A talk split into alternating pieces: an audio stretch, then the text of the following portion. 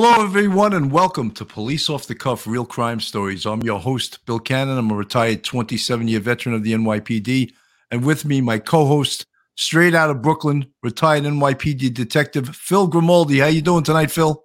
I'm doing pretty good, Billy, and I'm fired up with this one tonight, boy. I got to tell you, amazing, and uh, so much that I, uh, I'm so thrilled to have Dan Bibb on, who I really consider not just a friend, but a superstar uh, district attorney from the Manhattan DA's office. He did 24 years with the Manhattan DA's office, and he's now working as a defense attorney. And just like us, Dan Bibb is a lover of New York City. And we are so unbelievably perturbed at what is going on in this city relative to crime. First of all, the eight years of de Blasio uh, destroyed a lot of the great work that the NYPD uh, the NYPD did in conjunction with the DA's office who had to be partners in fighting crime with us. However, now what is being proposed by this new district attorney, Alvin Bragg, is just to us outrageous. And I think Dan Bibb uh, feels the same way. Dan, welcome to the show. Oh, he's got no volume. No, uh, Dan Bibb, um, no volume. You have no volume. Maybe pull your headphones out. All right. Yeah, it's not. Yeah, headphones aren't going to work. I think. No, they're not going to work. They may have so, been muted. So, Dan, we were talking about you know how you uh, a 24 year district attorney, you saw this city at its worst. I believe you started maybe uh, in the late 80s. 1982. 1982. Oh, so you saw even you saw even the worst parts of the city, but you also homicides, saw this homicides at uh, well over 2,000 a year uh, well over 900 in Manhattan. Um, when I was on homicide call, it was you were out every you were out for 24 hours, 48 hours, 72 hours. It was nonstop. So you know that the efforts that the district attorney's office went to, as well as the NYPD with broken windows style policing, it's something that actually worked. And you know, in a book by uh, Bill Bratton, who wrote a book called Turnaround, he described how he he enabled the city to turn around and get crime to go in the right direction.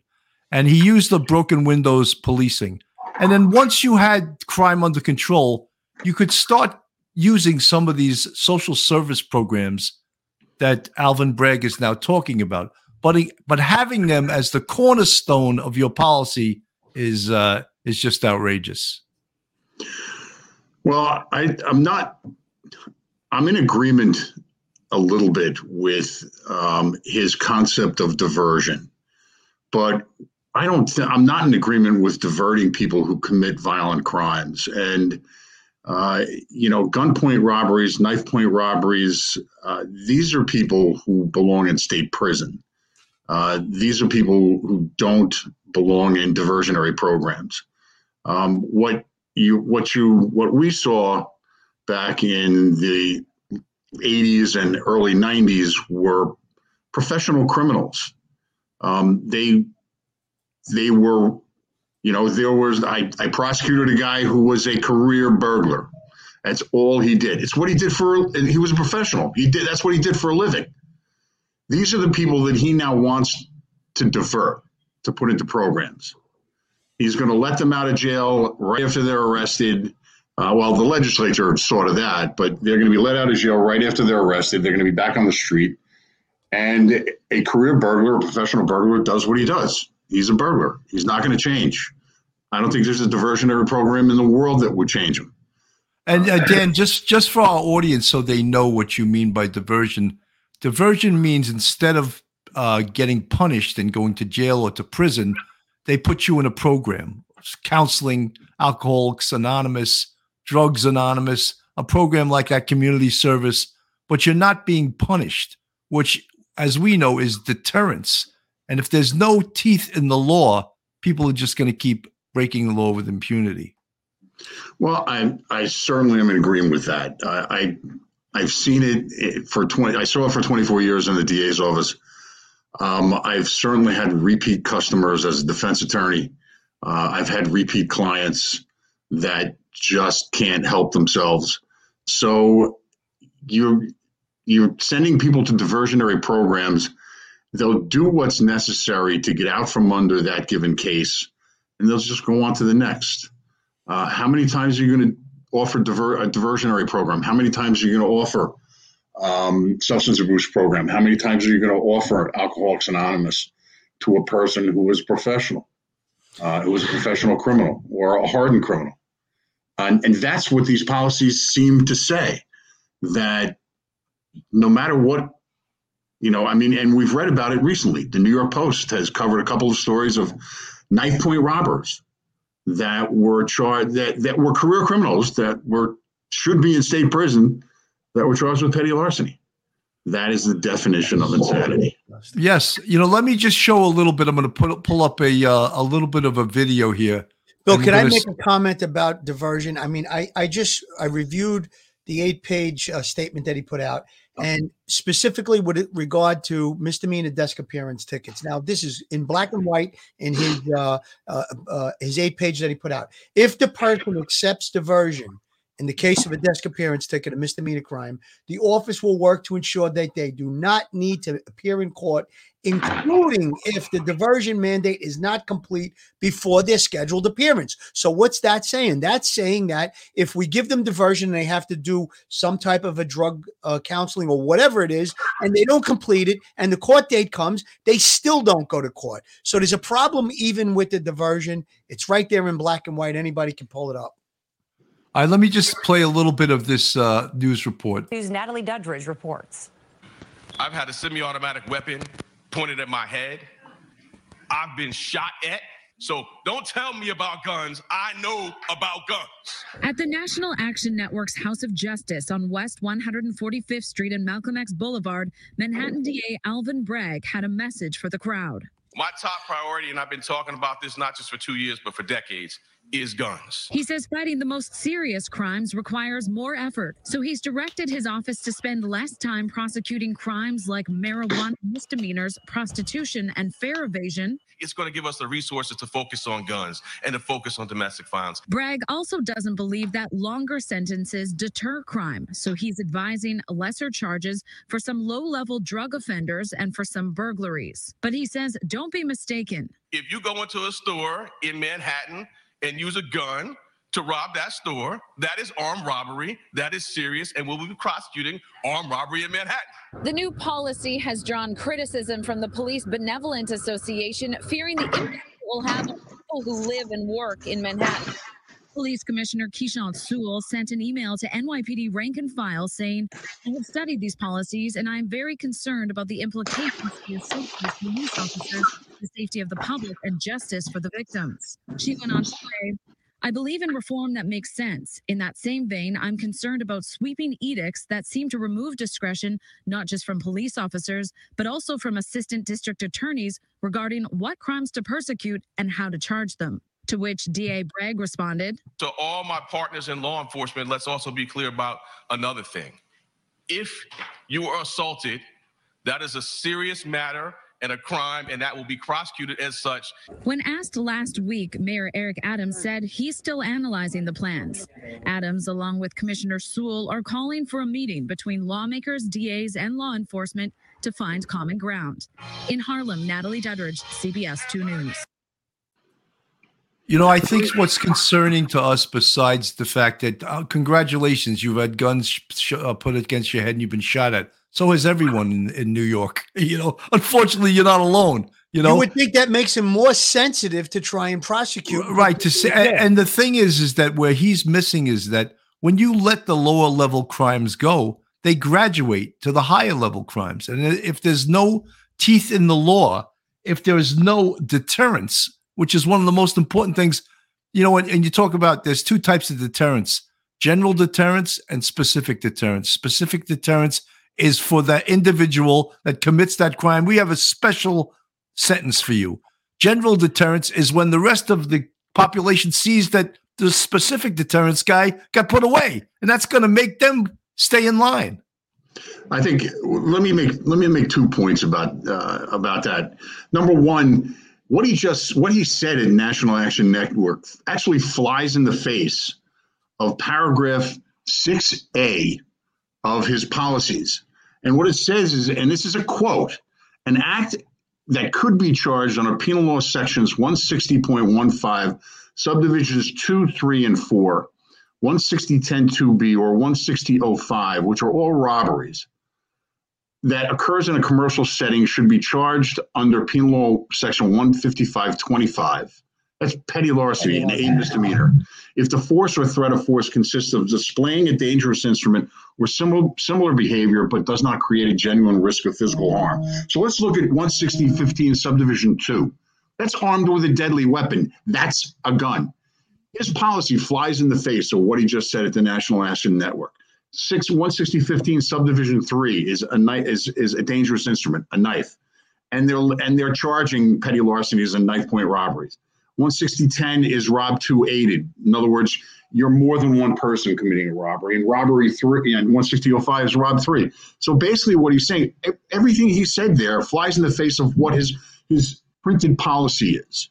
Well, Dan, you know the thing is when you write something down, you can't lie about it later on because it's well, it's in stone. You know what I mean? Well, he, he just did.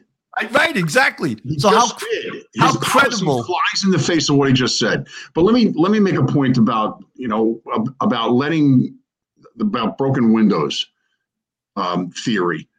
Uh, so one of the first the the first felony trial I had was a knife point subway robbery.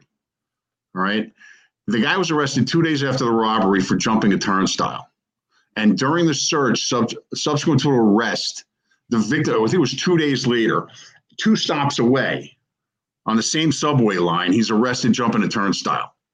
And he's got the guy's wallet and credit cards on him. He doesn't have the knife. No, I'm sorry, it doesn't have the knife on him, but he's got the guy's wallet on him. Right. And what, what happens is the detective, the cops, smart cops, I think it was in, he got arrested in the sixth precinct. The 61, the complaint report was out of the first. They immediately take him down to the first precinct to get the complaint in and bangs him out of a lineup. A fare evasion, a fare beat goes from an A misdemeanor to a rob one. Under this policy, that guy never gets caught because now jumping a turnstile, you get a ticket. Right. It's a civil matter. So they don't have search incidental to lawful arrest anymore. Right. It's a civil matter. So that guy never gets caught. So, you know, the the thinking that you're you're not going to be prosecuting these low level offenses does something to make us safe. It actually prosecuting these low level offenses does much more to make us safe. And that's a prime example. Dan, many, many great collars have been made on enforcement of fare evasion, whether they be guns, homicides, whatever. And now we've taken the stand in New York City that we're not going to enforce fare evasion anymore. And, you know, we're letting uh, valuable resources just slip right through our fingers. It was a tool that could be used Of course, once you stop a person for fare evasion, it's incident to arrest. We can search them, possibly come up with a gun. And uh, we're, we're throwing away a very valuable tool it's really not. Uh, it, it's actually disgusting what's going on. And again, like you pointed out, he contradicted himself in his statement at the National Action Network based on what he put on paper, and you can't have it both ways. You know, Dan, one of the things that I, I just wanted to bring up too is the success of the whole crime fighting program in New York City was because the entire criminal justice system was on board. The DA's office was on board. Right. Parole was on board, probation was on board, corrections was everyone. Now that's not the case. And I don't look, Eric Adams, I'm rooting for him. I hope he can turn things around, but he wasn't exactly a crime fighting warrior himself when he was a cop.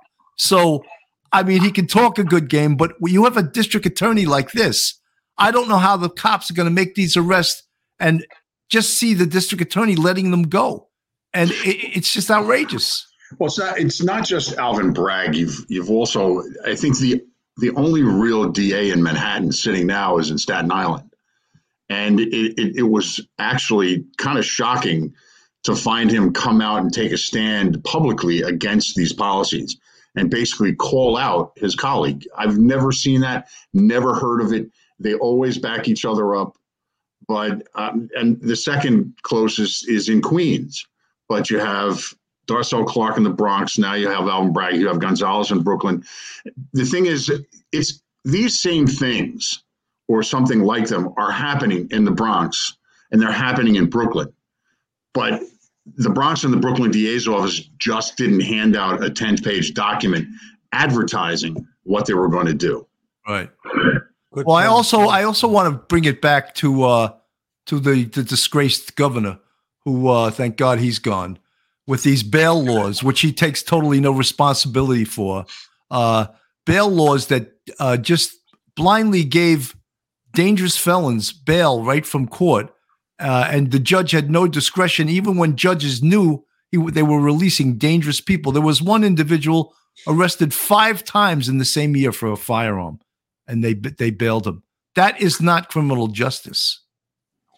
Billy, I got to call out on that because even if uh, the judge has a, a, a, a certain protocol that he has to go by, if he feels that a person is a danger to the community and a person getting arrested five times with a loaded handgun to me is a danger to the community, then he could stop that person from being uh, released. But they- they're afraid to do it. You know, when a police officer takes action and something goes wrong, or if he makes a mistake, or if he does something intentionally, it's picked apart a split second decision, and that officer could wind up in jail. However, judges and district attorneys' offices they could come up with policies that will let someone back out on the street. Someone is killed, and they face no consequence. The time has come that we need to have consequences for prosecutors, and we need to have pro- uh, consequences for judges. If a judge bailed somebody that beats up their wife, a domestic violence case, and then they go out and they wind up killing that wife, then that judge should be held accountable. I'm sorry. It's time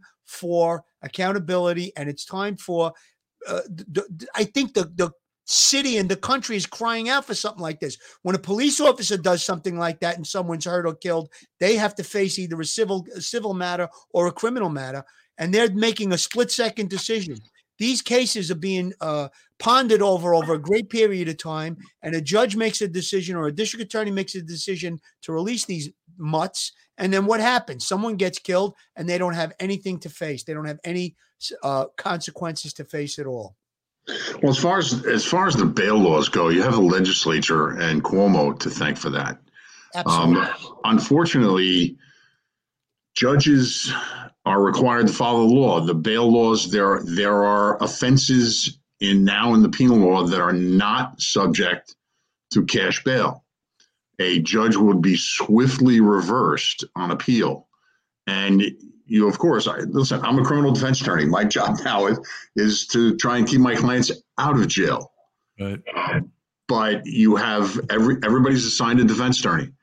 And if a judge said bail on a case that is a non-bailable offense, that guy may spend one or two days in jail, and it may be one or two days is not going to harm anybody, but that guy's that person is going to be out. It's inevitable because an appeals court will definitely reverse that judge.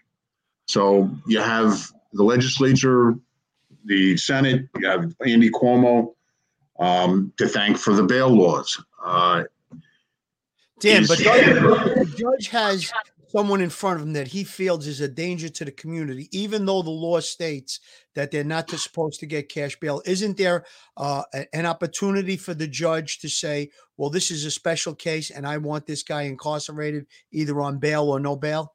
No. There are no exceptions. There a, a an offense in the penal law is either subject to cash bail or it's not. And if it's not, then that person's going to be out. It may take the defense attorney a day or two to get to another judge on a writ of habeas corpus. Um, that judge is going to reverse that. And if that judge doesn't, you go to the appellate division, the appellate division is going to reverse. Uh, so there are offenses subject to bail and offenses that aren't subject to bail. And a judge has no discretion If that's the case, and I were a judge, I would rather have my decision overturned than have the blood on my hands if someone is killed by a person that belongs behind bars.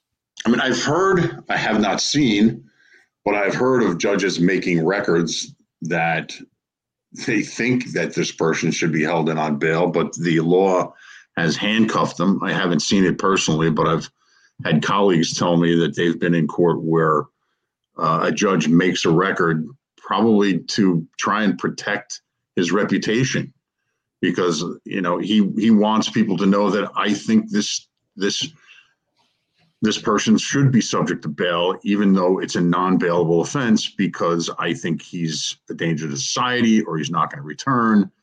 Um, and you know, I've heard I've heard anecdotal evidence from fellow defense attorneys that one or two judges have made records like that. Uh, then at the end of the proceeding, say, and you're now released on your own recognizance. Amazing. Uh. Joe Joe Murray is in the chat. Joe Murray's a former police officer. He's now a uh, defense attorney. He ran for Queens District Attorney. He wants to he wants to give you a little shout out, Dan. Hey fellas, Dan Bibb is an incredible defense attorney. I tried my first federal trial with him. Great to see you, brother. I don't know us us us. So is that a oos oos oos? I don't know what that is, but I uh, don't know what that is. but US, anyway, that US. And I Folks- Joe, Joe and I, Joe and I had had a good time trying that case. Um, it ended up being a conviction, but I, all I'll tell you is this: is, is that um, the crime was on video. Our client was clearly on the video committing the crime, and we kept the jury out for almost seven hours.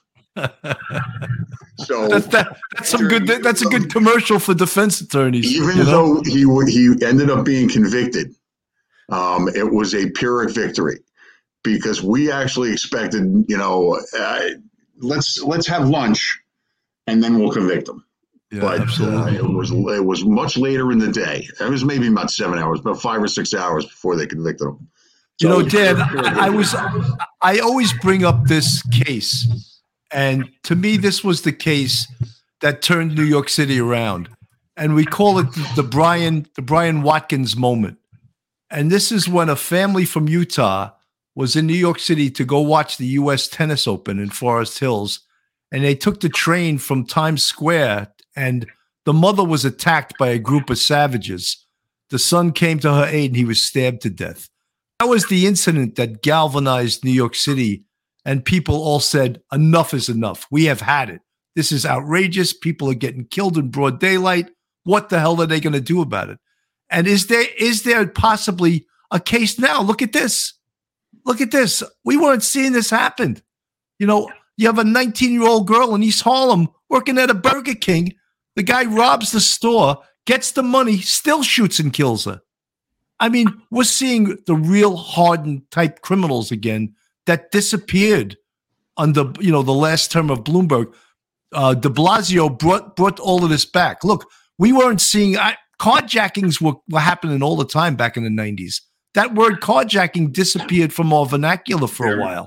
They're back again. Yes, they're back. Carjackers. You're seeing the outrageous savages in the subway again. You weren't seeing that for years, but this lax style of criminal justice is what's bringing them back. And I apologize for people that aren't used to hearing criminals called savages, but they are savages if they're in the subway robbing people, beating people to death in the subway.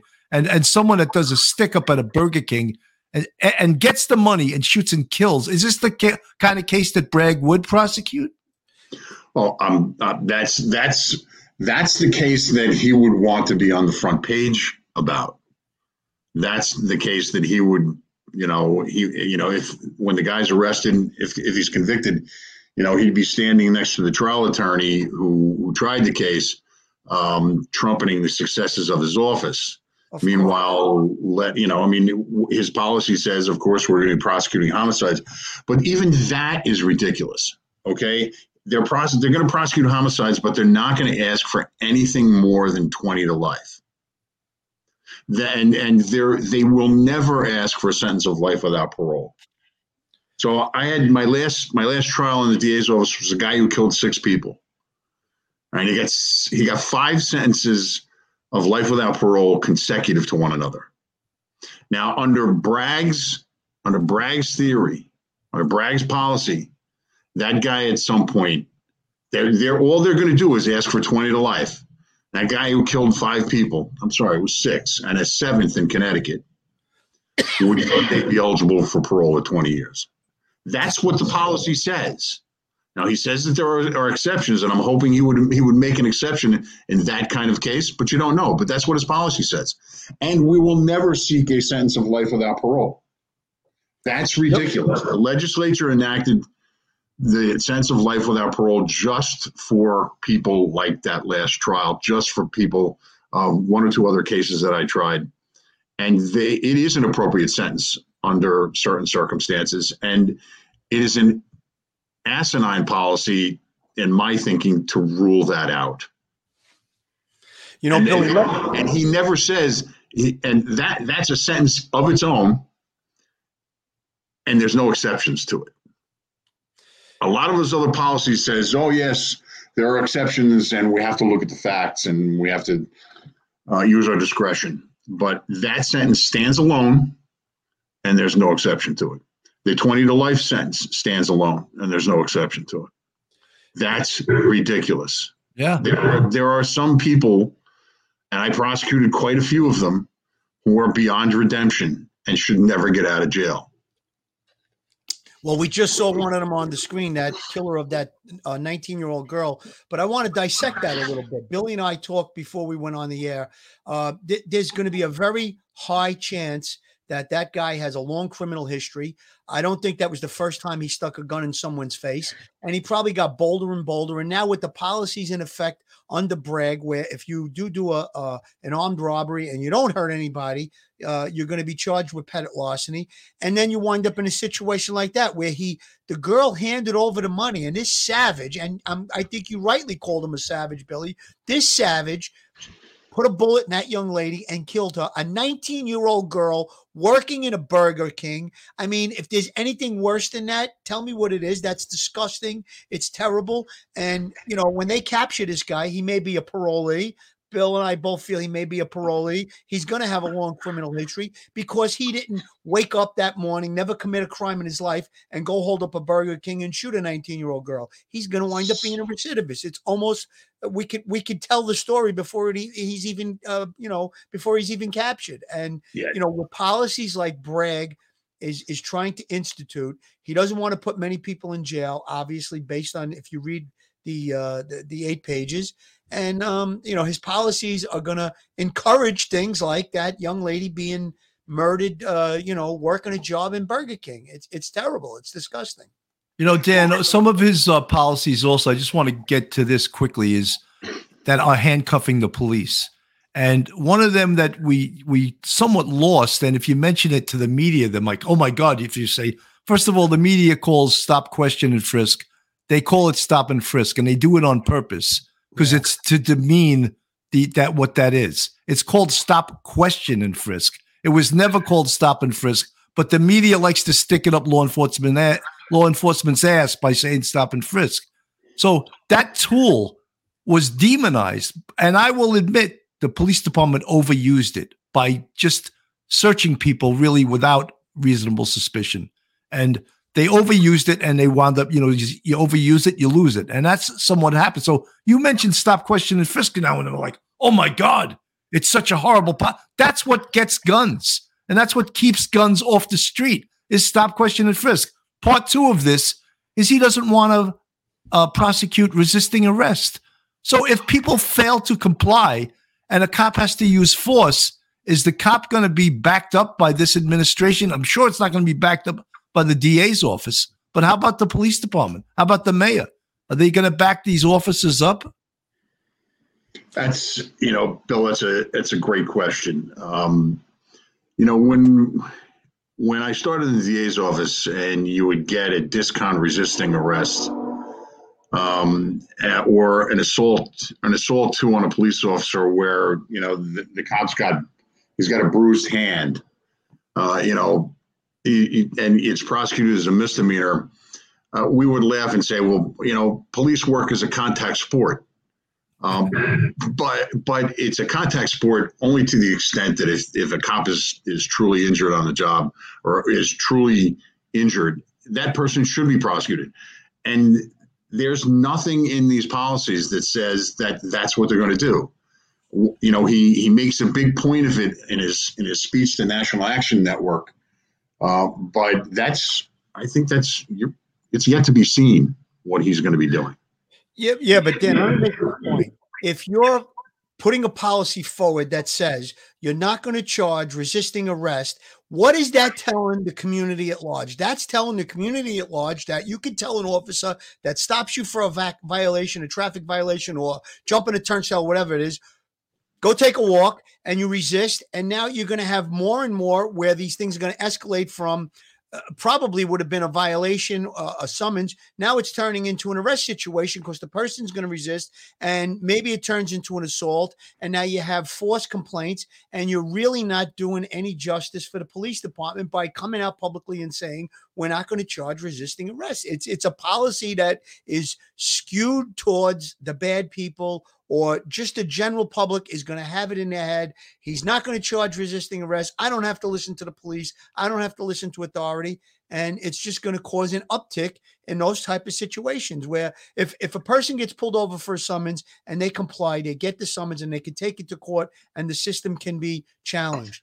But if you have a person that doesn't comply, what is the cop supposed to do? How is he supposed to handle it? He has to use force. He has to put that person under arrest, and it's just going to escalate. And you know, it, it's placing, it's putting the public in a bad position as well as the police by telling them that we're not going to charge resisting arrest. I, I agree with everything you said. Let's take this one step further. Uh, let's let's look at it from the point of view of the person who's resisting arrest and who's not charged with resisting arrest. Um, and and and as a matter of fact, it gets to the DA's office and he's never charged. Where's he going to go next? He's going to go to a lawyer. Where's the lawyer going to go? The lawyer's going to go to federal court, and he's going to sue the cop, and he's going to sue the city, and he's going to get a payday. So it's not just the immediate consequences of lawless behavior. It's what's going to come down the line as a result of some of these policies, where there are no consequences um, for anybody who resists arrest. Uh, and and in many other cases where the the case has been declined to prosecute from by the DA's office, and you're going to be seeing, without a doubt, um, cases that get diverted, that never get filed, or or that get dismissed as a result of a successful completion of diversion. You're going to be seeing a raft of civil suits against the police department, the individual cops in the city, because a dismissal is a termination of a criminal case in the person's favor. And not filing a case, say if you got a DAT and they're diverted and they complete it, DAT is withdrawn. That is a termination in favor of the person arrested. And where are they going to go? They're going to go to civil court for what they think is now I was wronged by this cop who arrested me, even though the, the arrest was legitimate and if had been prosecuted, most likely would have been convicted. It's amazing. Joe Joe Murray, thank you uh, for the 1999 super chat. You're keeping us in business. He says Dan is being humble. Our case was conspiracy to promote gambling and promoting gambling. The government tried to make it an OC case, and Dan told the jury the closest thing to OC was Gravano's daughter's friend's cousin. Laugh out loud. that that that is that is true, and of course, you know, the snot-nosed young AUSA objected to that, but it was absolutely true. That's the closest thing to OC that they got and it was the whole thing was a joke. And our, right here, our, by, the way, by the way, our client got after he was convicted, our client got one year of unsupervised probation. It was so you guys, waste. you guys are part of the problem then. it was that entire case was a waste of everyone's time and money.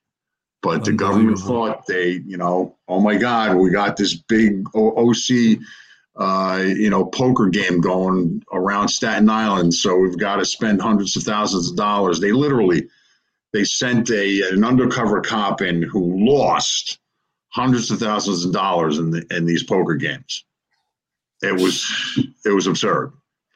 You know, at least, you know, they, Dan, at least they could have sent somebody like me in who had who's got some chops playing poker.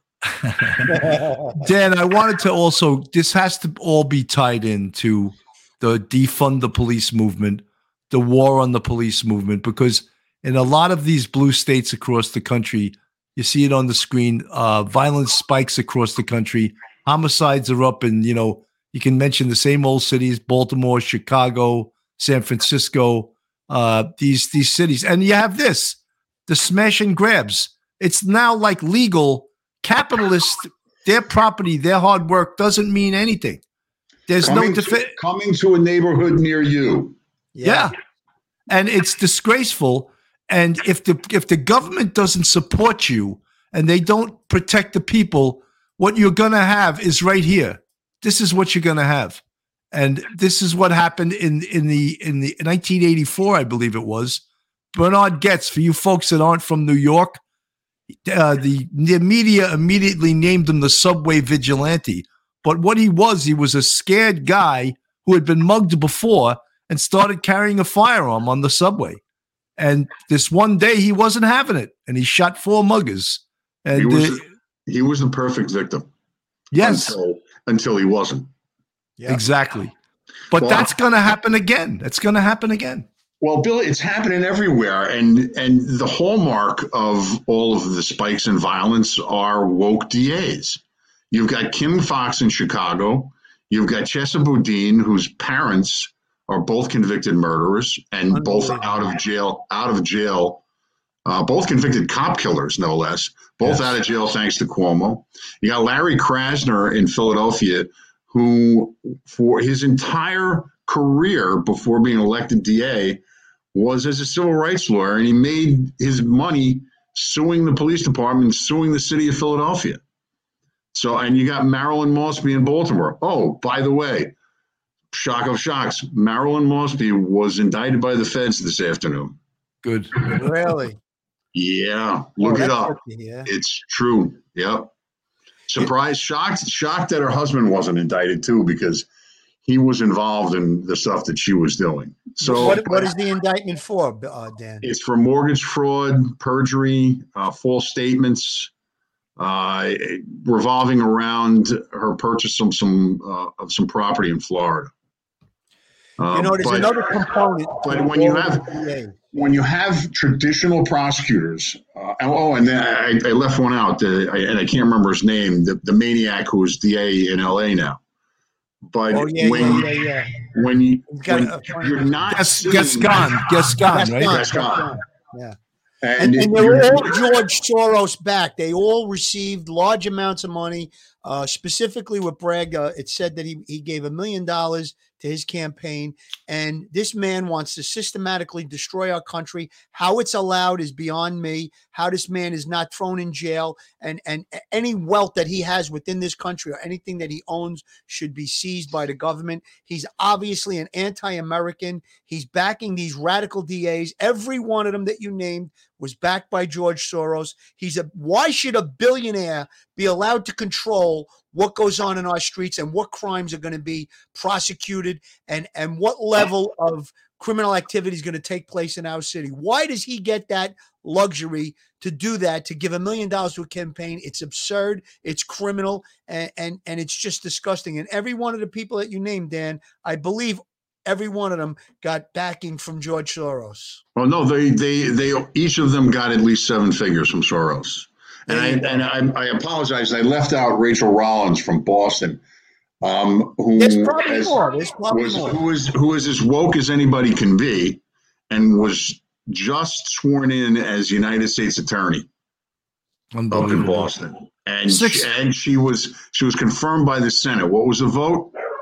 Fifty-one to fifty. Oh, good. And Kamala Harris, of course, uh, was the deciding vote as vice president. Folks, this is Police Off the Cuff, real crime stories. If you guys aren't subscribed, please go on our YouTube, hit that subscribe button, give us a thumbs up, ring that bell. We have a Patreon for paid memberships. We have three memberships of The Bucket, Polish My Rack, and Dipped in Butter. And we have our YouTube memberships where we have six memberships. I'm not going to go into all of them right now. 672 East Galaxy. Thank you so much for the $20 super chat. You folks uh, supporting us, we really appreciate you guys you know this is unbelievable and some of the things dan that's that's also egregious and i'll use a lawyerly word egregious i learned that sitting in the manhattan da's office das love that word for some reason anyway some of the things that You know, Bill, Bragg I is. don't, I don't think I ever used that word. Yeah, I think you probably used it quite a bit. but you know, one of the things too is that Bragg is lying because, well, first of all, how is burglary? Explain to me how burglary is not a violent crime. If you're going to go into someone's house when they're home, you you may be met with violence. So how could they determine that burglary is not a violent crime? Well, burglary burglary of a dwelling is is without a weapon is is defined as a class C violent felony. It is by law a violent felony. But what Bragg has done is he's basically what the in, in case law that had, that developed over the years all the way up to the Court of Appeals. Uh, basically, the Court of Appeals that says that a hallway in an apartment building is part of a dwelling a garage in a house is part of a dwelling. Um, a basement in a house is part of a dwelling, even though no one's actually dwelling there.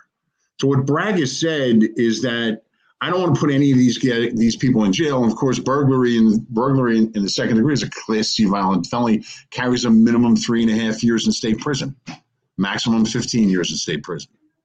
So what Bragg is saying by these policies is I don't want any of these people to go to jail if they break into you know a part of the the dwelling that's not actually being lived in say a garage or a basement or you know a parking garage or a hallway that someone's not actually living in so what he's what he's saying is that yeah we're going to prosecute it as burglary in the third degree which is a class D nonviolent felony carries as little as probation and up to seven years in jail but according to these policies, none of those people are going to jail because it's, you know, it's not doesn't fit his.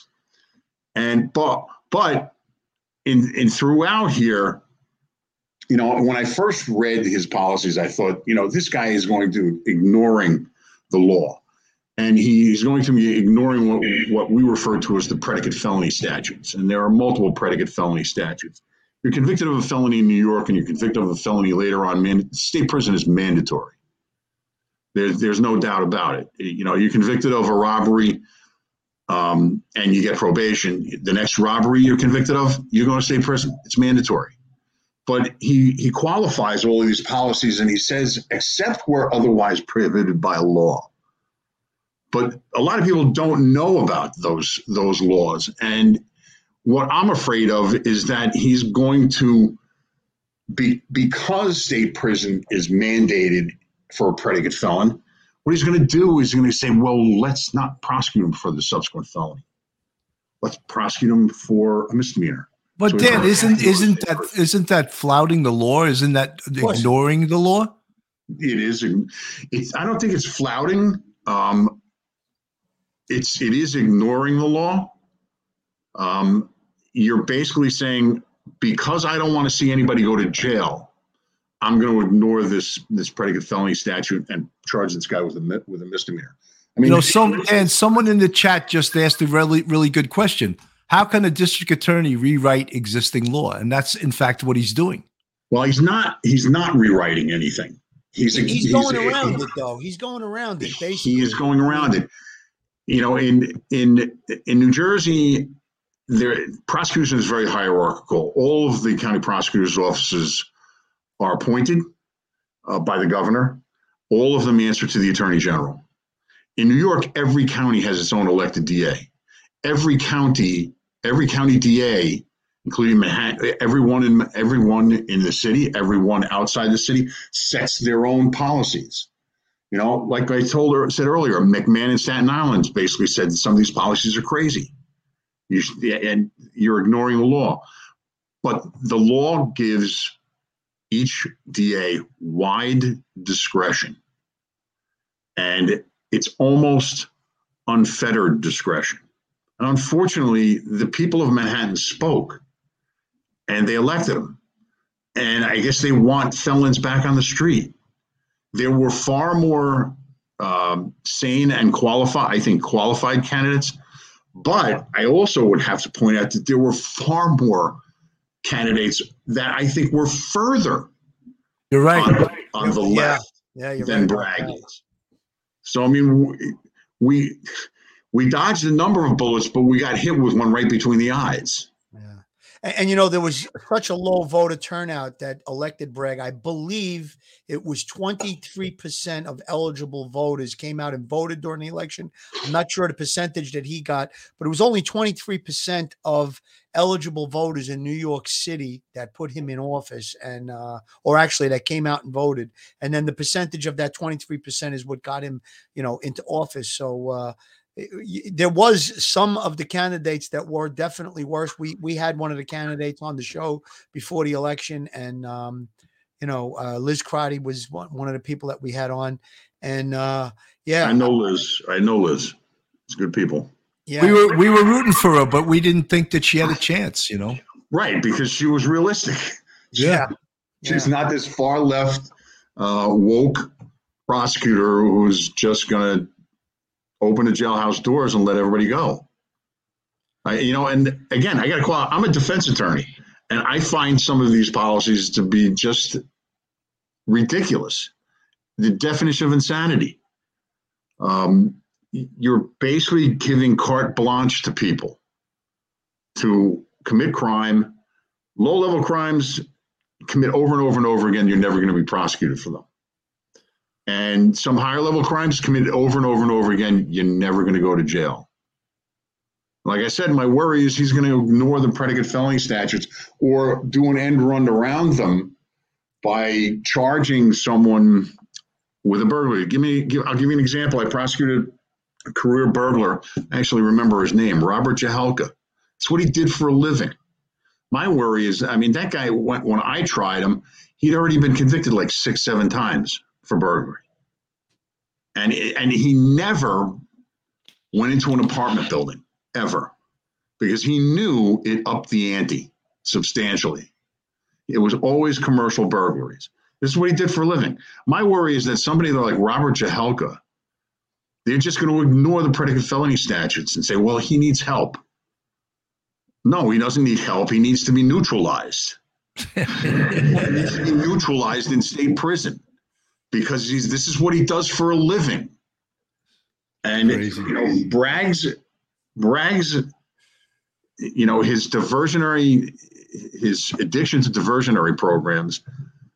I mean, it's great if you identify the correct candidates who are motivated, who want help.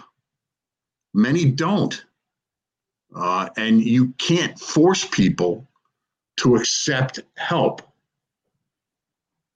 Yeah, but if you're mandated by a judge that you know you, you're you're obviously uh, you're arrested for trespass at a narcotics location numerous times. Either you go for uh, six months or a year of treatment, or you're going to go to jail for that period of time. I think that's a pretty good motivating factor. And you know, under you know what, what Bragg is trying to do, that's not going to happen. And listen, before Bragg even got into office, we had the, the, the bail was uh, bail reform screwed everything up where people were being no bail. They were being released before the cop was even finishing the paperwork on a possession of a fire, a loaded firearm. The perp was back out on the street. We had uh, stop, question, and frisk was thrown to the side. Anti-crime was disbanded. So, of course, all of these different crimes accelerated. And then you had a guy like Eric Adams that mm-hmm. claimed to be a law and order uh, mayor. He was going to take over as the mayor and he was going to be a law and order mayor. And now you have a guy like Bragg that's going to publicly say mm-hmm. these policies are going to make it safer. He's obviously insane if he could believe that. I mean, it, it, it we were going mm-hmm. through what we went through for the last eight years with de Blasio, and then the last few with this bail reform and all the other things that took place over the last couple of years. And now this guy is going to come in and say, these policies that are going to we're going to send less people to jail we're going to enforce less crimes but yet we're going to make everything better. And it's going to affect the minority community the most. I've said it before i'll say it again. The areas that are going to get hit the hardest are going to be the minority community. And then we brought up uh, that he's not going to try prostitution cases. That prostitution is aimed at young women. Where are the women's groups? Why aren't they jumping up and down and pulling their hair out of their head? If he's not going to enforce prostitution. A, a, a, prostitution arrest could lead to a, a young lady being given the help, uh, getting taken off the street, uh, and he's not going to enforce those. So pimps are probably clicking their heels all over the city, And, you know, because once Manhattan does it, Brooklyn, like you said earlier, Brooklyn's not going to do it. Bronx isn't going to do it. Queens may do it. Staten Island probably isn't going to, you know, they may still uh, prosecute prostitution. But again, this is one of the crimes that it targets young women. Where, you know, uh, prostitution, they're not locking up 70 year old women for prostitution. It's always young ladies that usually have uh, you know, family issues, drug problems, whatever the case may be. And we really need to extend help to people like that. And him cutting off the the arrest process of prostitution is obviously making it more advantageous for a pimp to pull a young girl into that life. So uh, let me just, Phil, let me just get back to what you were talking about uh, that affecting minorities, minority communities. You know, the elimination of stop, question, and frisk, I think we've already seen a substantial uptick in violent crime in minority communities. Um, where are the shootings? Where are the, the shootings happening? The vast majority of them are in minority communities. Yes. And you know, the legitimate citizens and and who who's getting shot? Fellow gang members, yes, but there are innocent civilians getting shot. There was, I think, a little girl that was just shot in her home. Um, this is up in Harlem, and if you if you got, you know, a and and there's no doubt that stop, stop question and frisk was overused by the police department, and it had an inordinate impact on the minority community. You um, could thank Bloomberg. But, but the legitimate citizens who are living in Harlem, living in Spanish Harlem, living in Washington Heights, living in East New York, Brooklyn, who are and other areas of Brooklyn and Queens are seeing and the Bronx that are seeing upticks in shootings. You know, those are the people who, if you put them in the room and ask them, you know, should we bring back stop, question, and frisk? I think the vast majority of them are going to say yes, that we don't feel safe. And yes, I realize that it had an impact on our community but there are the the guns are now rampant. They're everywhere. Uh, I don't think there's any fear on any uh, anybody's anybody who wants to carry a gun. I don't think there's any fear now. There is none. You're right. They're carrying it and they're using it, and they're not right. because of the current policies over the last. You, you know, guys, I just years. want to play a bit of this because this also brings another factor into it, and it's some of these violence interrupters Reporter Anthony Johnson. But Kristal didn't deserve this. She did not wake up thinking she wasn't going to make it back home. The family of Kristal Bayron-Nieves is living with the kind of pain that cannot be imagined. This is hurting our family so much, and we just want justice for her already. It's, it's heartbreaking. This shouldn't be happening to anyone, especially teenagers. The 19 year old was gunned down early Sunday morning when a robber came into the Burger King on 116th Street and wanted money. He waved the gun at employees demanding the cash, and Kristal gave him $100. And shortly after, she was shot and killed. Community groups came out this afternoon calling for an end to the violence. Their pleas were loud and filled with pain and grief. Gun violence is probably the most preventable epidemic that we have. The mayor was also in the crowd. He had met with the family yesterday to console them. He did not speak at the podium, but we talked to Mayor Eric Adams, who is committed to finding the suspect who committed this senseless act. It is unacceptable to me. You know, one of the things is I think that what they're talking about, a lot of these Jumaane Williams, they're talking about these these groups that they want to pay these groups and they call them violence interrupters. The violence interrupters are the police. That's who we should be paying. That's who we should be hiring more of. These amateurs that are from these communities, they're getting a how much more free money are we giving to people to do things that we can't measure the results of? I have real serious doubts that these alleged violence interrupters, half of them were, were gangbangers themselves. Is that the qualifications to be a violence interrupter? It's ridiculous. Uh, a guy like Jumaane Williams that led the charge to defund the police. He led the charge to get rid of stop, question, and frisk. And again, what does it affect? It affects the minority community the most. Um, listen, uh, stop, question, and frisk. If it's re-implemented and it's done right, it could be a very valuable tool to save lives. Taking the guns off the street is going to save lives and mostly going to affect minority community. So they're full of it. You could take Al Sharpton, Jumaane Williams, all of them until they step up to the plate and say, let's get together with the police and fight gun violence and let's reinstitute anti-crime and let's reinstitute stop, question, and frisk.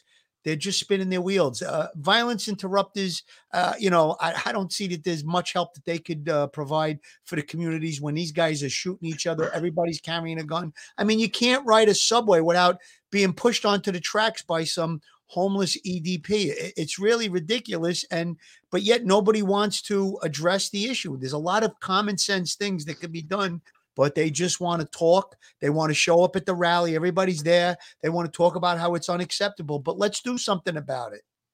I think the violence interrupters are more likely than not to be victims of the violence they're trying to interrupt. You're right. good point. You're, good point. you're right. I Just, know, it's, it's, it's, it's funny, not funny. You know, it, it, it, it is funny, but it's not. It's not at all funny. but Dan, I believe some of our not- tax dollars are paying these people. they're They're not trained. right? you know, I, I, I, it just, it's just beyond me how thinking that sending social workers or former gangbangers into what could be deadly situations is going to do anything except make them potential victims. 100% Dan. You know, I just want to read. I just want to read something quickly, and this is a a, uh, a a correctional philosophy that I find the most ridiculous. It's called restorative justice, and it's a system of criminal justice that focuses on rehabilitation of offenders through reconciliation with victims and the community at large. Who invented that? I would like to know. So, if The they shoot somebody, are they going to sit at the table and say, I'm sorry? And is the victim going to get over it? That's the theory. The Brooklyn DA's office, uh, Eric Gonzalez, has been a big sponsor of restorative justice policies for the longest time, and that's the model that Alvin Bragg wants to wants to bring into play. Um, you know, somebody gets stabbed, ends up in the hospital for a week.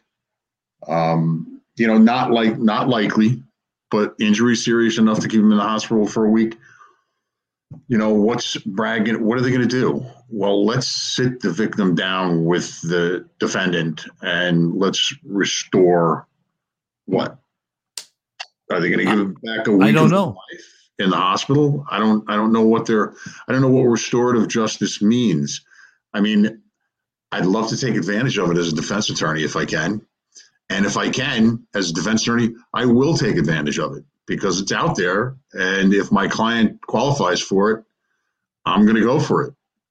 Uh, but I don't, you know, it's, I can't see a heck of a lot of victims of violent crime wanting to sit down with the person who committed the violence against them and in an attempt to restore what their relationship with the i mean i Dan, that didn't work for me when I went to the priest and confessed.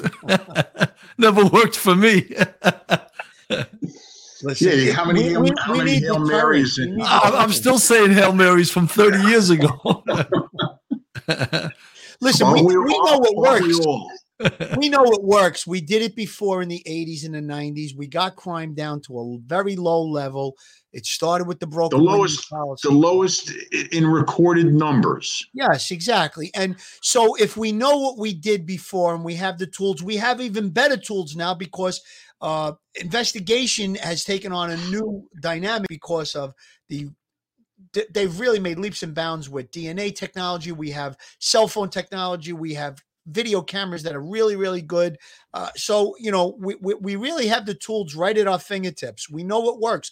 Why wouldn't we go back to that and try it? Why are we going in the other direction and allowing De Blasio to defund the police department by $1 billion. And what are they doing with that money that was in that budget? It's probably going to the violence interrupters that Billy was just talking about. It's it's a sham. It's it's it's just another way to to, to people to line their pockets with money. Uh, it- it's really listen. It's common sense. We we know how to fight this crime, this crime wave that's going on right now. We know we've did it in the past, and we can do it again. We just need the backing of the police department needs the backing of the mayor's office and the district attorney's office, and we can turn things around. Even some of my most liberal friends uh, that I've shared this with think that many of these policies are crazy. They're insane.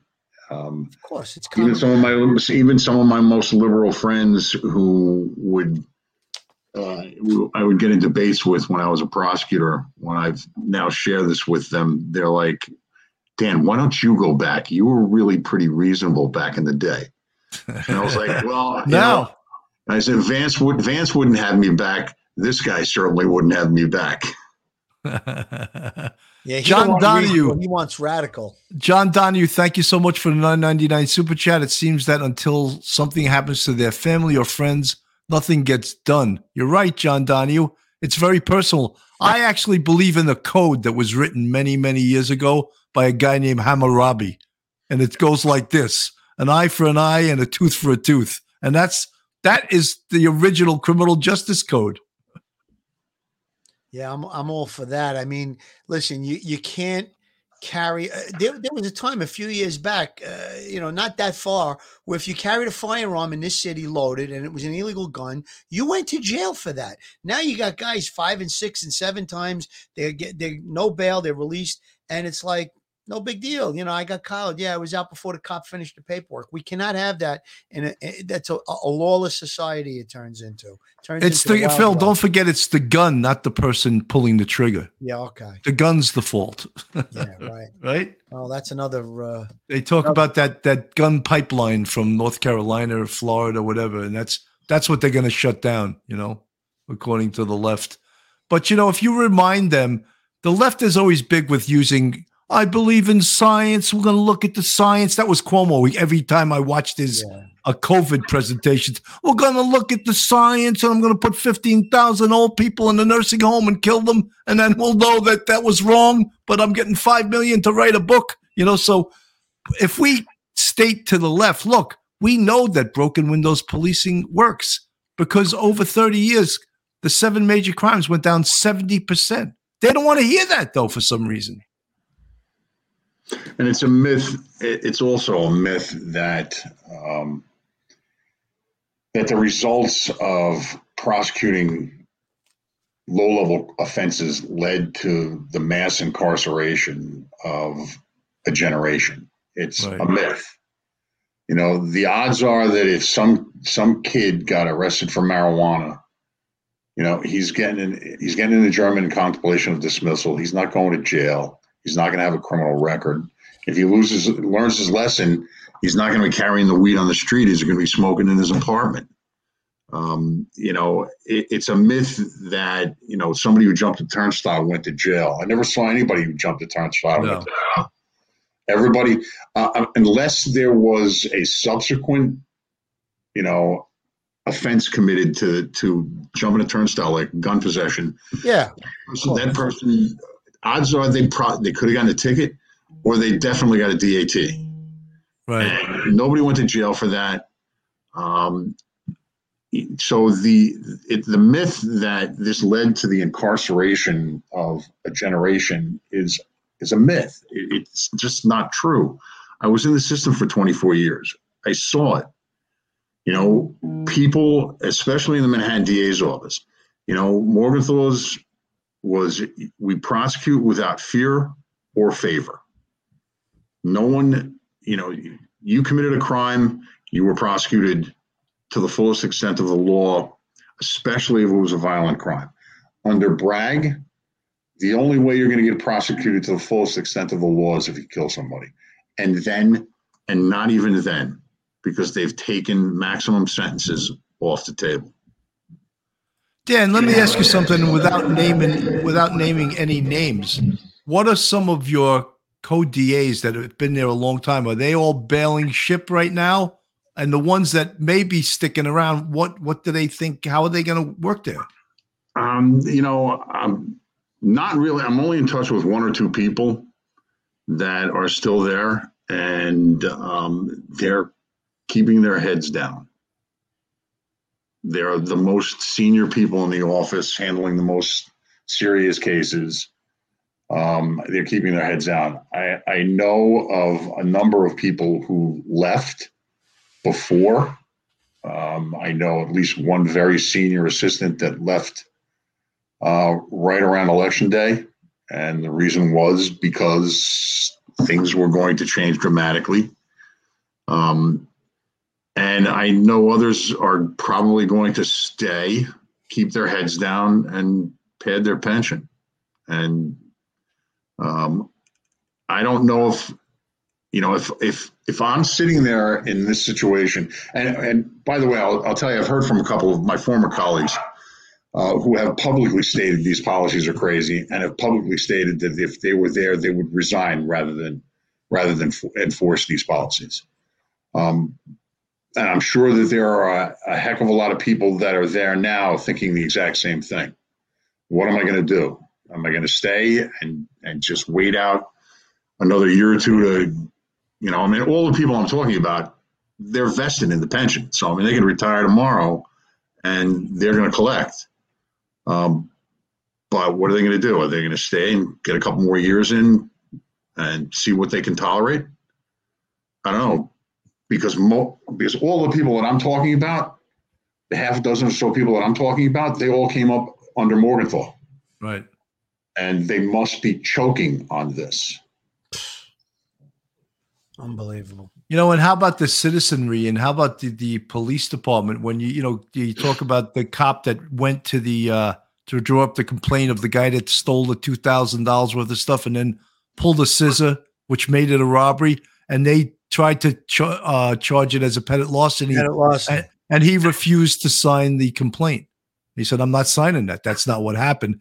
And then all of a sudden they turned around and they said, oh, may, and I don't know if for, if for sure they drew it up as a robbery or not. No, they did not. It was a it was a female cop who, when she viewed the complaint, it made no mention of the scissors, no mention of the threat, um, and on the complaint. Now, the the a cop wouldn't be privy to what the DA puts in their DA write up, but you know, basically it was it, it was basically written up as a shoplift with no mention of pulling the, the shears and the threat.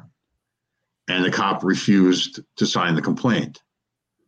Um, somehow, I don't, I don't know why. I probably because the cop went to her sergeant. Where's, I mean, where's the first pro?